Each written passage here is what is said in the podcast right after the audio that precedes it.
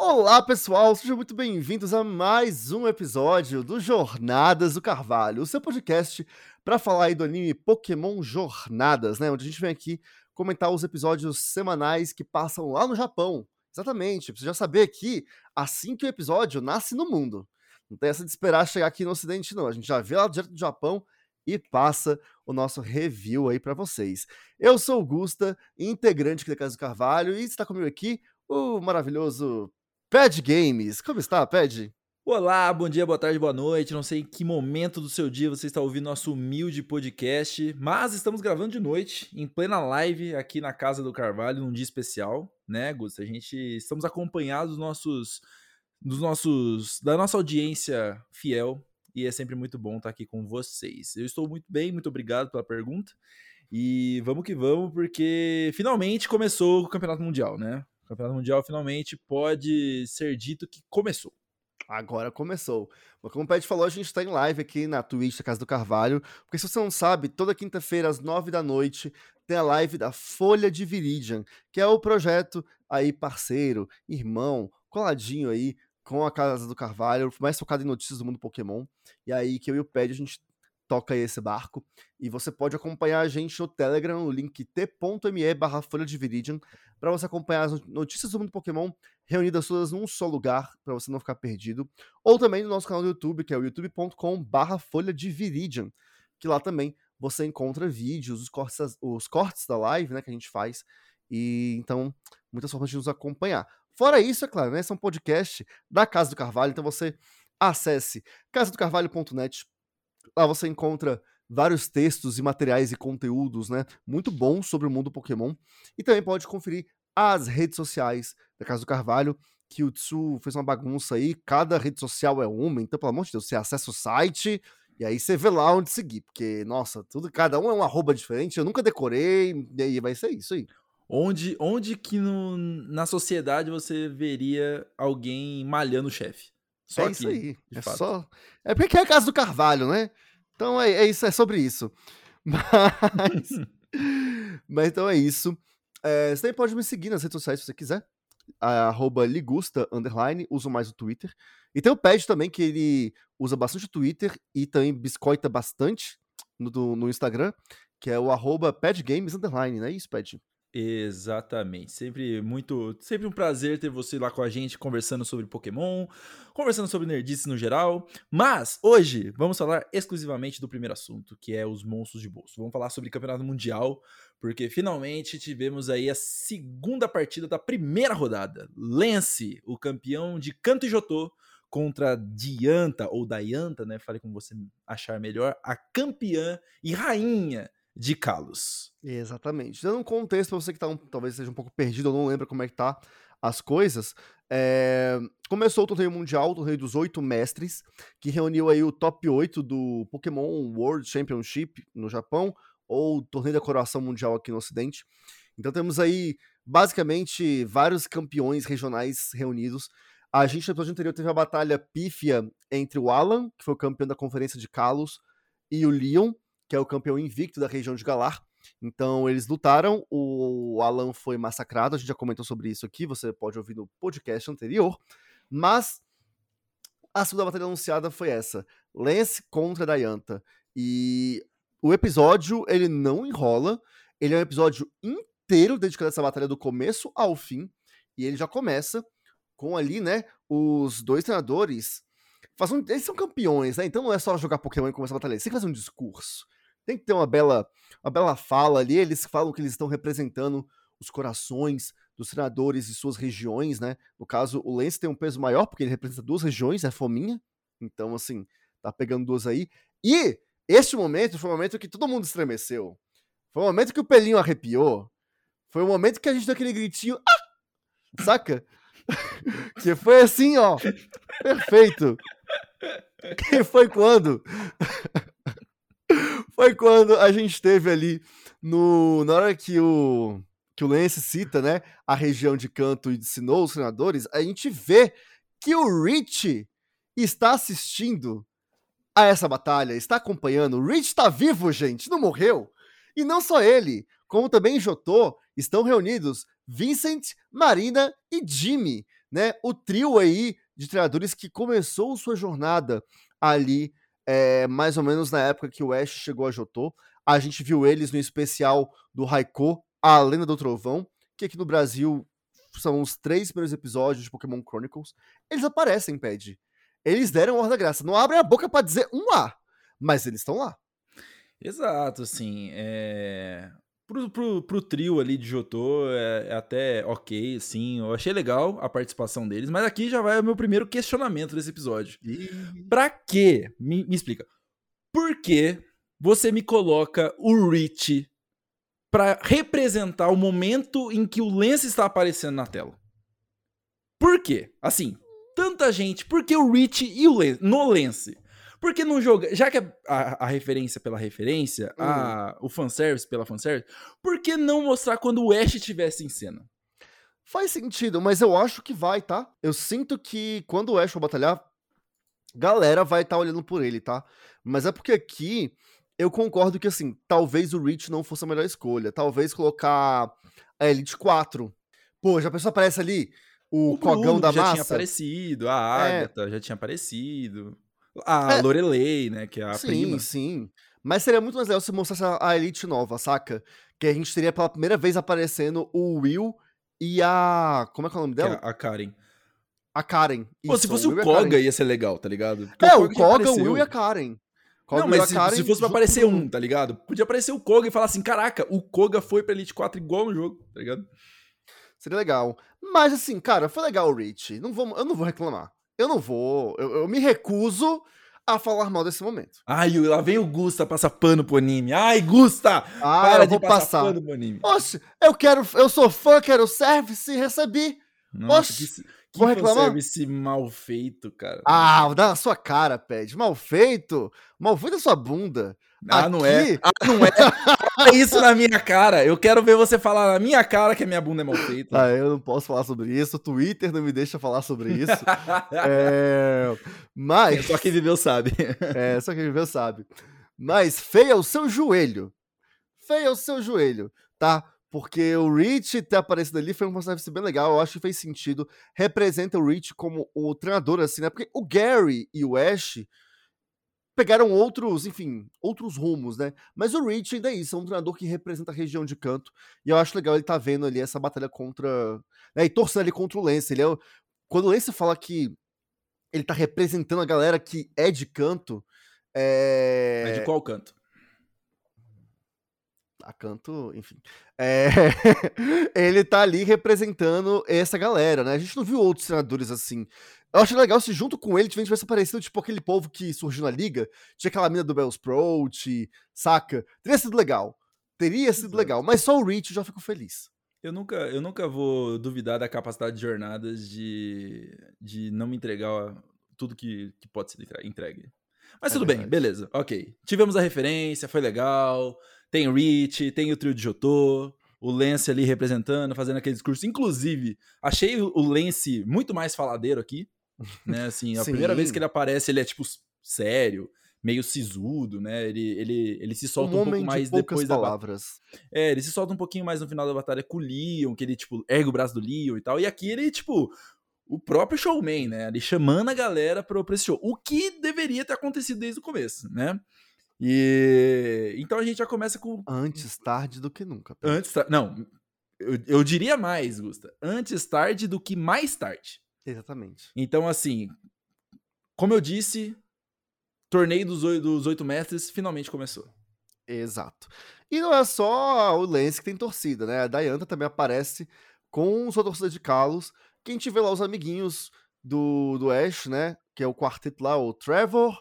eu não vou lembrar o nome dela. O Trevor, a Shauna... O Tierno e a Shauna. É isso? São os 3.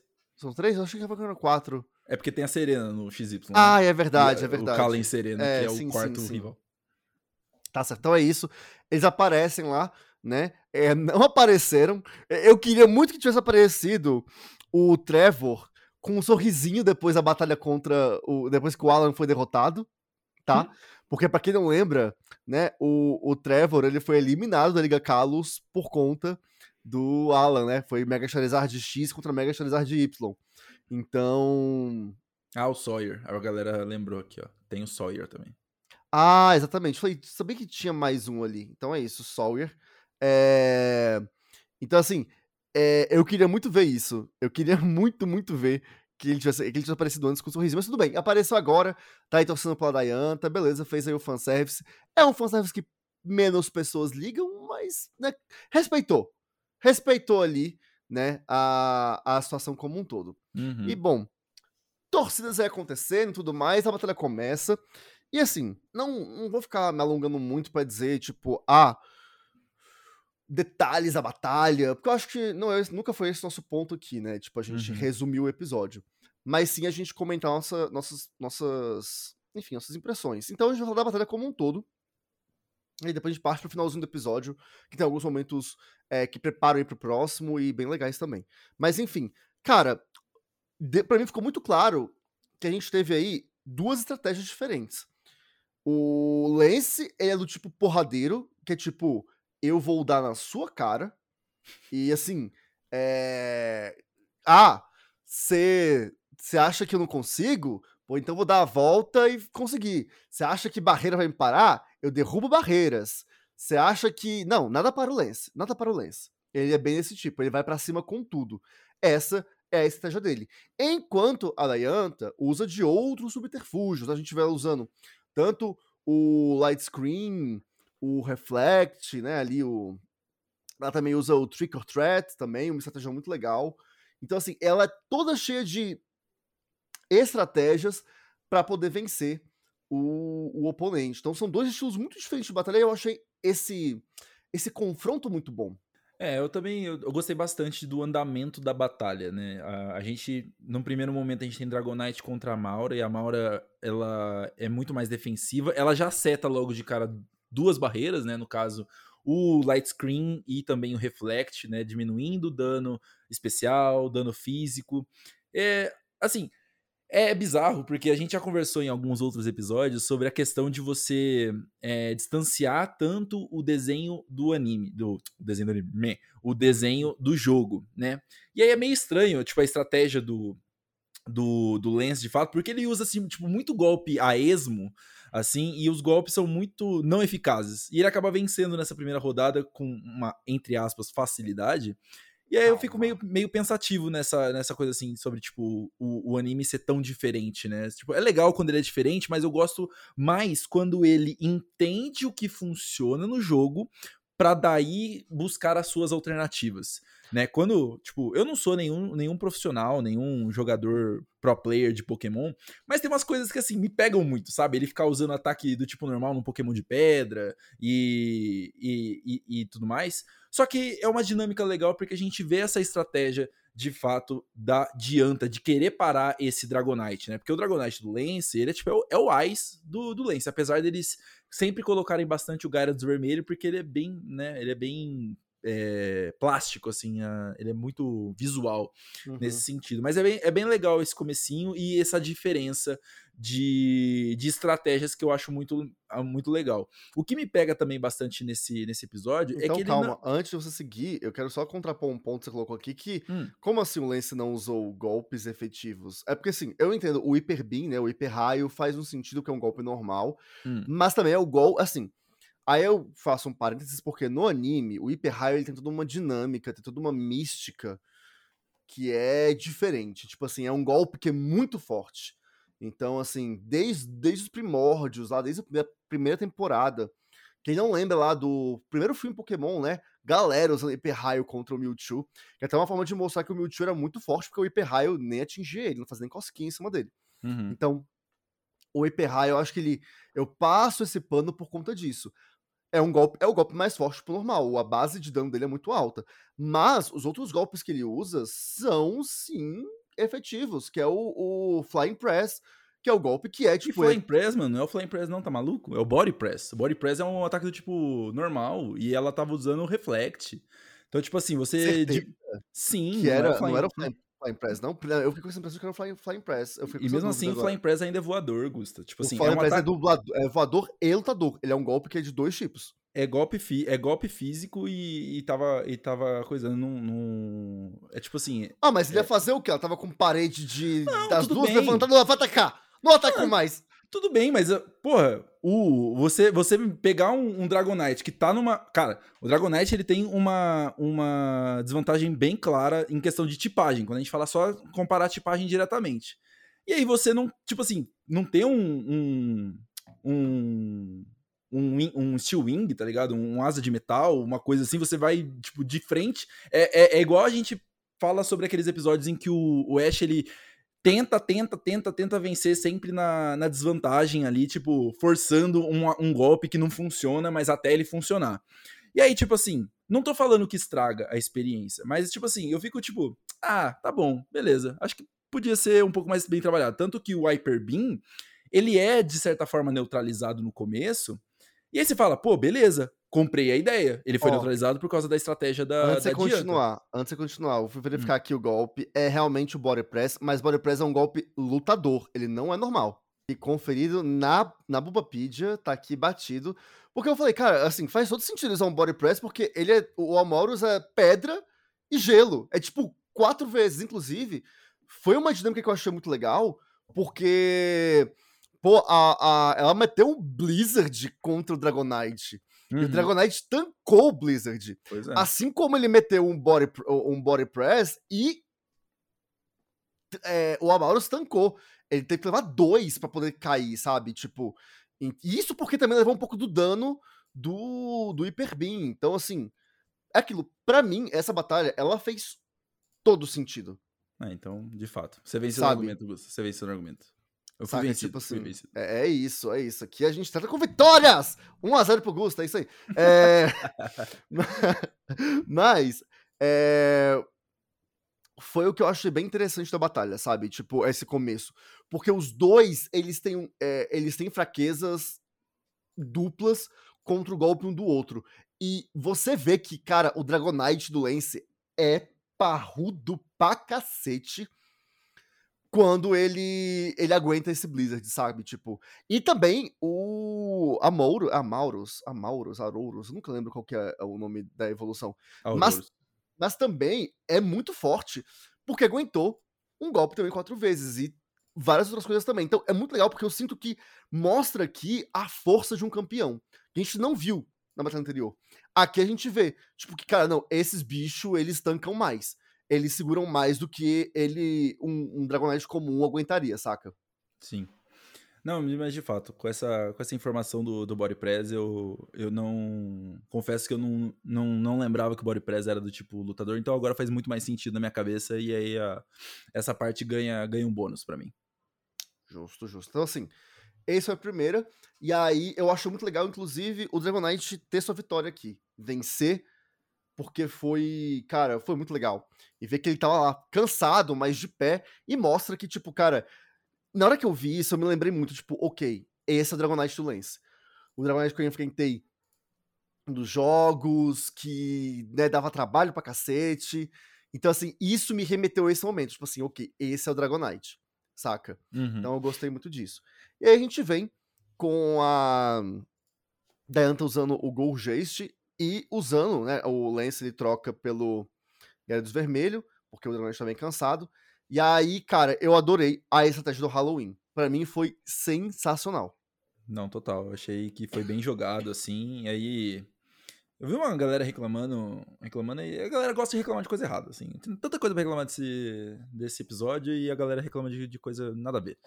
Foi mó legal tanto, tipo, a estratégia, visualmente, como que ficou, assim. Eu acho que o episódio, ele é um pouquinho fraco na animação em muitos momentos. Tem algumas cenas ali que ele fica bonito, mas eu acho que ele é meio travadinho, assim, meio congelado, assim, quase... Tem horas que parece uma PNG só, sambando na tela. Mas essa parte da Gourgeist com o Gyarados, eu achei bem legal a saída que ele faz. Sabe? Daí, tipo, a Diantha retomando a igualdade da batalha. Uhum. É, porque eu já pensei de cara, o Lance vai mandar um Ice Fang. Mas aquilo, as formas como o Gourgeist escapa do Ice Fang e dos outros golpes também, é muito interessante. Eu achei muito legal como foi conduzido. transformar o Gyarados em, tipo, fantasma, atacar pra cacete com golpes fantasma. Foi muito legal. Foi interessante ver. Eu entendo quando você fala que o Gourgeist não tava tão fluido, mas não foi algo que chegou a me incomodar. Não o Gourgeist, eu tô falando do episódio como um todo, assim. Eu acho que em determinado momento ele é meio fraquinho, mas não foi algo que me tira do episódio, sabe? Eu acho que tem algumas coisas bem fluidas e bem bonitas, assim, mas eu acho que, no geral, o episódio, ele tem momentos muito específicos que são muito bons. Vamos falar um pouquinho sobre isso, fazer um parênteses aqui, tava vendo, parece, eu vi no Camaleão comentando no Twitter, e realmente nos créditos mostra isso, parece que esse episódio, ele foi terceirizado para um outro estúdio fazer, um estúdio chinês. Então, porque a da China é de má qualidade. Não, gente, calma, não é isso. Mas é que provavelmente esse estúdio terceirizado não teve tanto tempo para trabalhar, não teve tantos recursos disponíveis. Como a gente já sabe, essas batalhas que não fossem do Oeste no Mundial, inicialmente não seriam animadas. Isso quem falou foi o diretor do anime Pokémon, um dos diretores, enfim, uma das pessoas da staff do anime Pokémon comentou isso, que não seriam animadas, mas que eles mudaram de ideia meio que de última hora. Então, faz sentido ter muita demanda pro estúdio, então eles terceirizarem e tal. E o que eu sinto é que esse episódio, o que ele não consegue trazer de animação, e eu não acho que traz uma animação ruim, é que não é uma animação espetacular. Uhum. Mas eu acho que ruim a animação não é em momento nenhum. Não, ruim eu não achei. Não. É porque eu vi muita gente falando, que animação podre. Nossa, eu esperava muito mais. Nossa, é o Mundial, tinha que ser uma puta animação. Calma, gente. Concordo. Isso é, concordo. Assim, levando em consideração que é um anime semanal, levando em consideração os prazos que a gente tem, não vai dar. Nem Dragon Ball Super, quando tava no Arco do Torneio do Poder, todo episódio tinha do Arco do Torneio do Poder, todo era bem animado, assim, espetacularmente animado. Não era. Então, assim, calma, tá? Vamos com calma nisso. Ele tem bons momentos. Ele tem uma animação boa, não é espetacular, e ele compensa muito com o roteiro da batalha. Ele... O que eu acho que é isso? Essas estratégias, essas características, isso é muito mais evidenciado. Coisa que a gente não viu em muitos momentos de jornadas, e não viu principalmente na primeira batalha, que foi do Alan contra o Leon. Então, aqui, eu sinto que a gente tem esse bônus, tá? Mas vale ficar aí a ressalva de que esse episódio ele foi terceirizado para outro estúdio, porque provavelmente a equipe principal tava dando um enfoque na Batalha do Oeste contra o Steven, que tá vindo aí daqui a alguns episódios, né? Mas enfim. Exato. Falando de roteiro de batalha, assim, do episódio, os dois próximos embates a gente nem precisa considerar tanto, porque é basicamente entra, finaliza, né? A gente tem o Hydreigon entrando ali e finalizando. O Gourgeist, que já tava bem danificado ali pela batalha contra o Gyarados. Ela tomou Dragon Pulse, ela tomou Ice Fang na cara, resistiu bastante. Inclusive, só um parênteses, eu adorei a animação. Não só a animação, mas como a ideia, tipo assim, de o Gyarados tá caído, tá doído, machucado, e ainda assim ele termina o golpe. Eu gostei muito desse recurso. Pois é, eu confesso que eu fui pego de surpresa e eu acho que eu gostei também. Eu fiquei tipo, nossa, que estranho num primeiro momento, mas eu falei tipo, tá, ok, acabou o turno. Fechou o turno, tá ligado? Ele caindo e atacando. Pra mim passa essa impressão de que sim, esse povo é forte, saca? Tipo, esses caras são... Igual o Dragonite tankando ali o 4x do Blizzard, é o Dragonite apanhando pra cacete. O Dragonite, o Gyarados apanhando pra cacete e ainda assim se mantendo inteiro pra dar o golpe, saca? Eu achei isso um recurso muito legal. Pois é. Daí a gente tem o Hydreigon, que entra, como eu tava falando, finaliza a Gourgeist. E depois a gente tem o Ice da Diantha entrando em ação, né? Que é a Mega Gardevoir, que não tem como o Hydreigon tankar um Moonblast ali 4 vezes, sem defesa, sem nada, um tiro direto ali. Só faltou aparecer assim, ó, Critical Hit. Né? Uhum. E ele só vai de base e finaliza. E aí a gente vai pro encerramento ali, que é o Dragonite, que já tava vindo... Um pouco machucado, né? Um pouco não, bastante machucado, dá pra ver ali. E aí a gente vê uma tentativa final ali do Lance de resistir usando o Dynamax. E aí ele utiliza uma estratégia Que eu fiquei meio assim. E eu queria debater com você, Gusto. Usar o Hailstorm, Max Hailstorm, pra acertar um Hail, pra dar dano na Gardevoir e dar dano nele. Por quê? Eu não entendi. Eu não entendi o que ele quis fazer ali. Assim, eu entendi que ele queria, tipo assim, dar dano na Gardevoir. Tipo assim, independente se ela evitasse o golpe, como evitou, teria o dano residual. Mas também é um dano residual nele, é um dano que é pior pra ele. Eu achei meio kamikaze. E assim, o tempo todo deu essa impressão de que o Lance é um estrategista, é um treinador kamikaze, ele vai com tudo pra cima. Tipo assim, beleza, eu vou me machucar junto, mas não tem problema, porque eu vou te levar antes de cair. Eu acho que ele vai nessa vibe kamikaze. Eu fiquei com essa impressão. Mas mesmo assim, não entendi muito bem.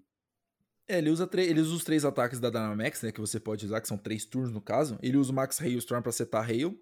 Ele usa o Max Strike pra dar um golpe né? Que é um golpe direto na Gardevoir. E que ela meio que... É meio estranha essa parte, porque tipo, ela recebe ali a rajada de luz e rebate com... Rebate não, né? Ela ataca com o Shadow Ball, que aí o Lance usa o terceiro golpe, que é o Max Rewind, do tipo dragão, pra se defender. E eu gosto quando eles utilizam os golpes de Dynamax como defesa, assim, uma forma de se defender. E aí no final sobra o Dragonite... de volta ali, né, sem o Dynamax do seu tamanho normal e a Mega Gardevoir. E aí nesse momento eu falei assim, Lance, que coelho que você vai tirar dessa cartola? Aí ele, Hyper Beam. Aí eu tipo, puta, velho, é isso, tá ligado? Aí não tem como. Eu acho que o seguinte, o que o anime tentou passar, que eu acho que eles queriam passar, mas aí isso ficou um pouco estranho, e eu acho que eles não estão sabendo fazer direito esse esquema do Dynamax, é porque o Max Strike, ele reduz a velocidade do alvo, né? Então, assim, eu acho que ele queria deixar a Gardevoir mais lenta pra poder evitar que ela escapasse do Hyper Beam. Eu acho que a estratégia de roteiro foi essa, só que não funciona e não dá muito certo. Porque, claramente, a Gardevoir conseguiu escapar do Hyper Beam, assim, pulei! Dei um pulinho aqui. Porque eu acharia mais foda se fosse assim, ela é atingida pela Hyper Beam, porque ela não consegue escapar, mas ela ao mesmo tempo consegue lançar o Moonblast.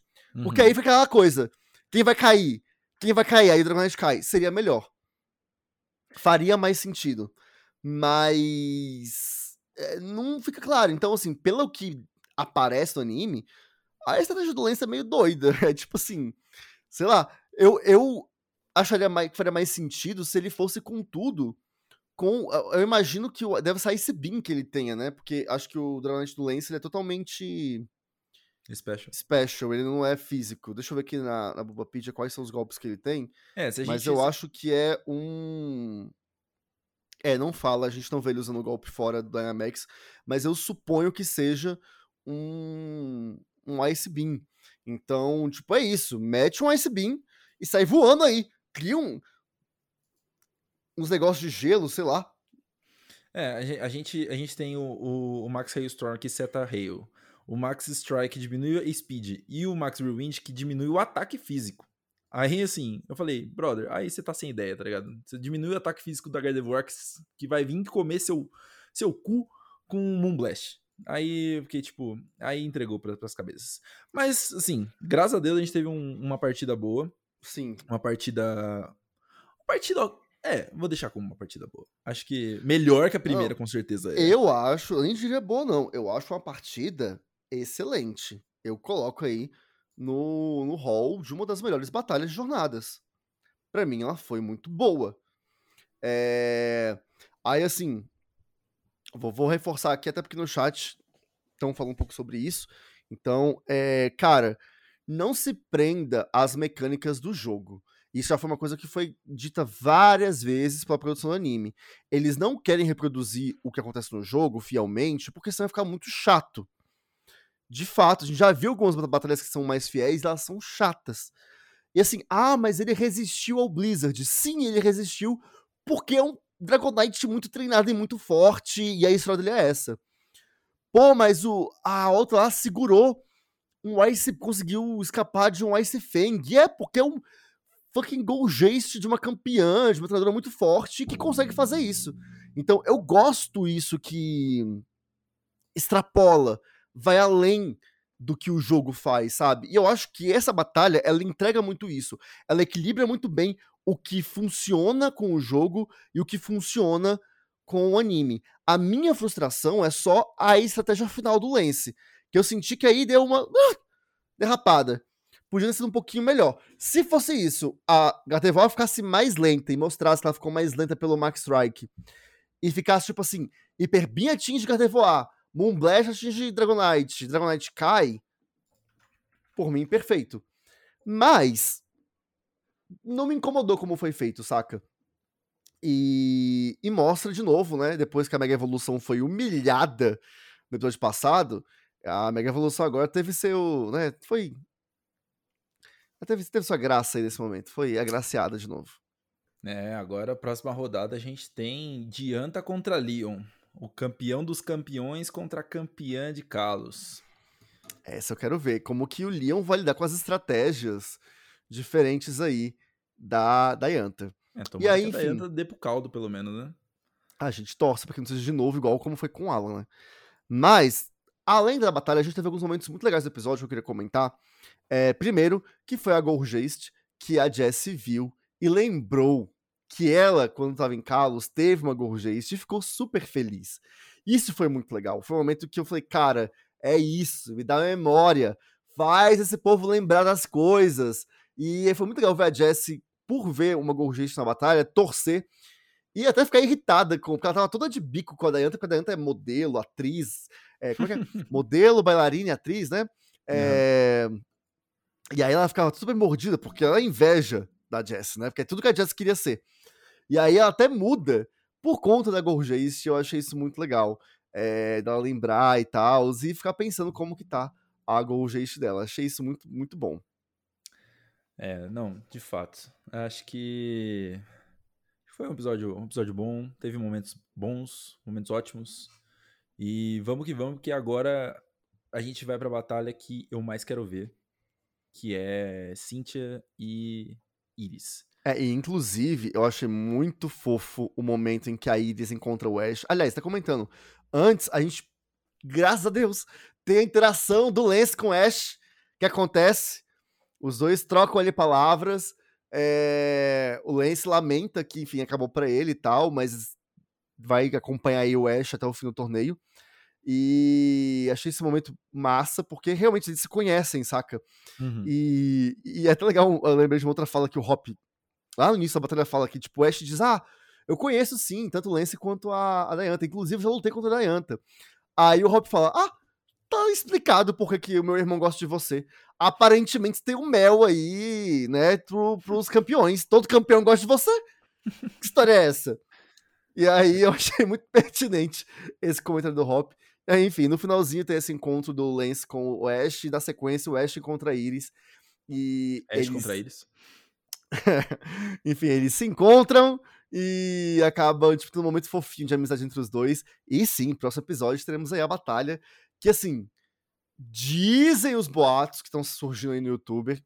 YouTuber, Gusto, que você tá com eu tô doido. Cabeça. No Twitter, tem boatos falando aí que a galera que já assistiu esse episódio meio que vazado, diz que é a melhor batalha até o momento de Jornadas. E eu quero muito que seja verdade. Eu estou hypado. Obrigado, Deus. Obrigado. Me entregam a batalha Iris e Cynthia de tirar o fôlego. Porque assim, o Ash, igual estávamos falando eu e o Gusta antes de gravar o cast, eu não espero menos que uma batalha ótima pro Ash e Steven. O Ash é o protagonista, tem que ter uma batalha foda, com uma animação foda, com um roteiro foda. Iris e Cynthia, eu estou muito curioso pra saber. Pra ver. Porque assim, a gente meio que já imagina o resultado, né? A gente já... É difícil a Cynthia perder. Não é nem por isso. É porque, tipo, é um reencontro legal. Tipo, é uma parada que, tipo, teve lá em BW, da Iris perdendo, quero ver se eles vão trabalhar isso, eu quero ver como é que vai ser o desenrolar dessa batalha. Então, assim, é uma batalha que vem com um histórico, vem com um passado. Quero ver se eles vão trabalhar isso. A Iris está, né, com uma mudança de narrativa dentro do próprio anime, que ela se torna campeã e ela começa e ela tá nessa jornada de crescimento. E aí ela vai enfrentar justo uma paredoca, que é a Cynthia, uma parede que todo mundo aposta na Cynthia. Se por um acaso tiver uma reviravolta, eu quero muito ver como que eles trabalhariam esse tipo de coisa. Se a Cynthia vencer, ok, era o esperado, mas eu quero ver uma boa batalha também. Ash e Steven, assim, o Steven nunca foi muito presente no anime e poucas pessoas ligam pra ele nos jogos. E aí o Ash tem que passar o carro, né? Ele tem que vencer, assim... Eu tava até vendo um comentário ali sobre, porque se o Ash vencer vai ser pro protagonismo, mas se ele vencer, ele vai estar vencendo o número 3, o número 2 e o número 1.